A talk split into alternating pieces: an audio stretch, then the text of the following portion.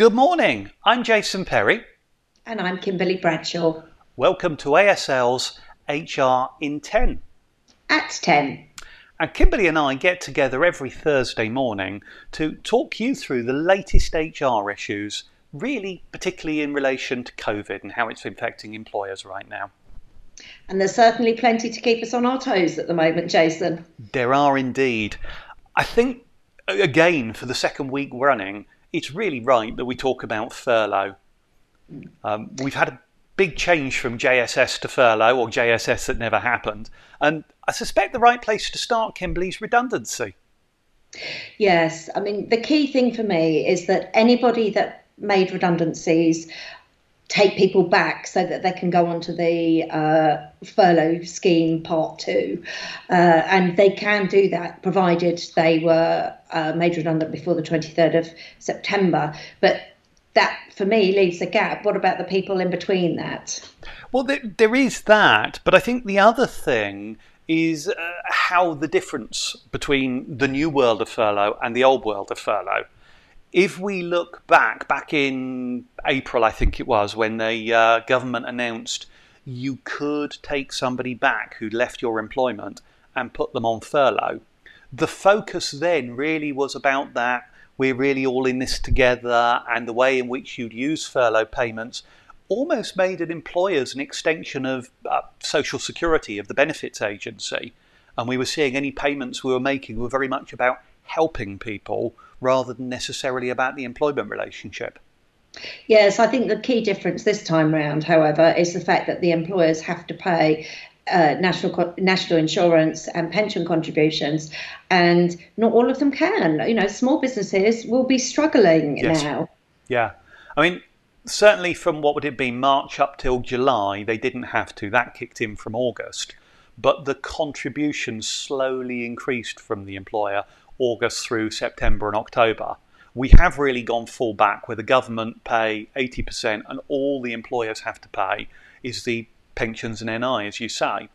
But the interesting one to me is about the redundancy notice period, because many employers who during that period needed to make cuts found that they could use the furlough. They were claiming 80% pay from the government, and all they needed to do was top up the final 20, and that pay period would act as the notice period and save an employer quite a lot of money.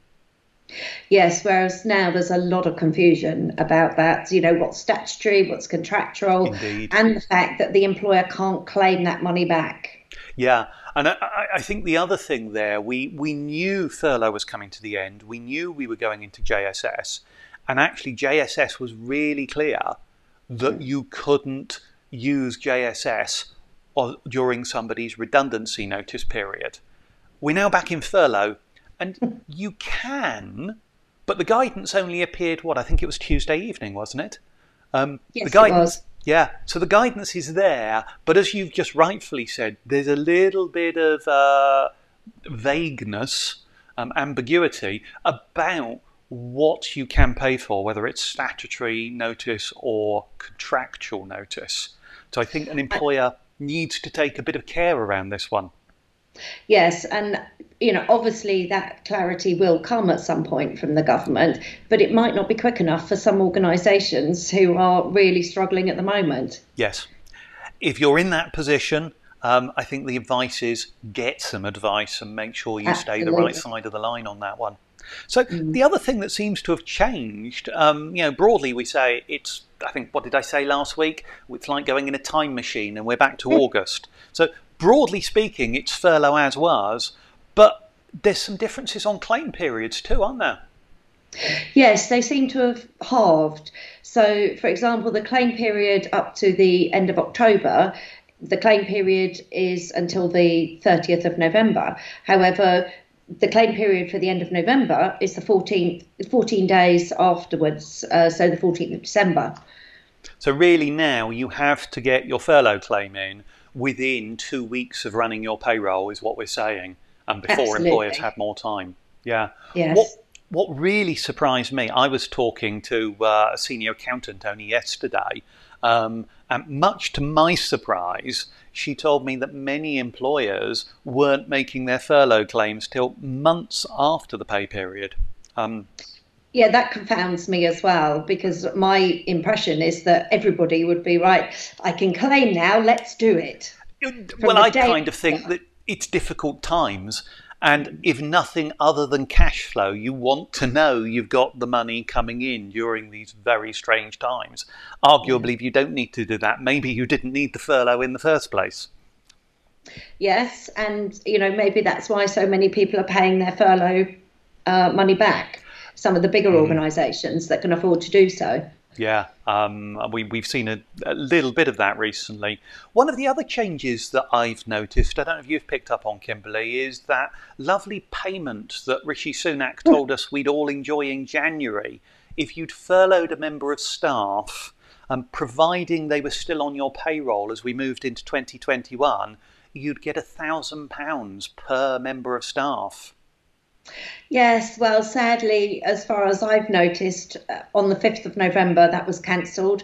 There will be no lovely payment in January, February, and there is no further information that I can find that gives us any clarity other than it'll be after the end of March. Yes. I think I'd be slightly, you know, it's strange. Normally you and I end up agreeing on all of this. I'm going to challenge you on cancelled. I think I go for postponed. I would be surprised if the government pull that all together, but we don't yet know what it's going to be and when it's going to be. So it's difficult to know what format it's going to come in. It is, yes. I think the way they've worded it is that this guidance has been withdrawn. Yes. So we have ended up agreeing in the end, Jason. We're in a no man's land where we don't know quite what's going to happen or when. My suspicion is there will be some kind of incentive to keep those people on. I'm actually wondering whether or not they're extending it.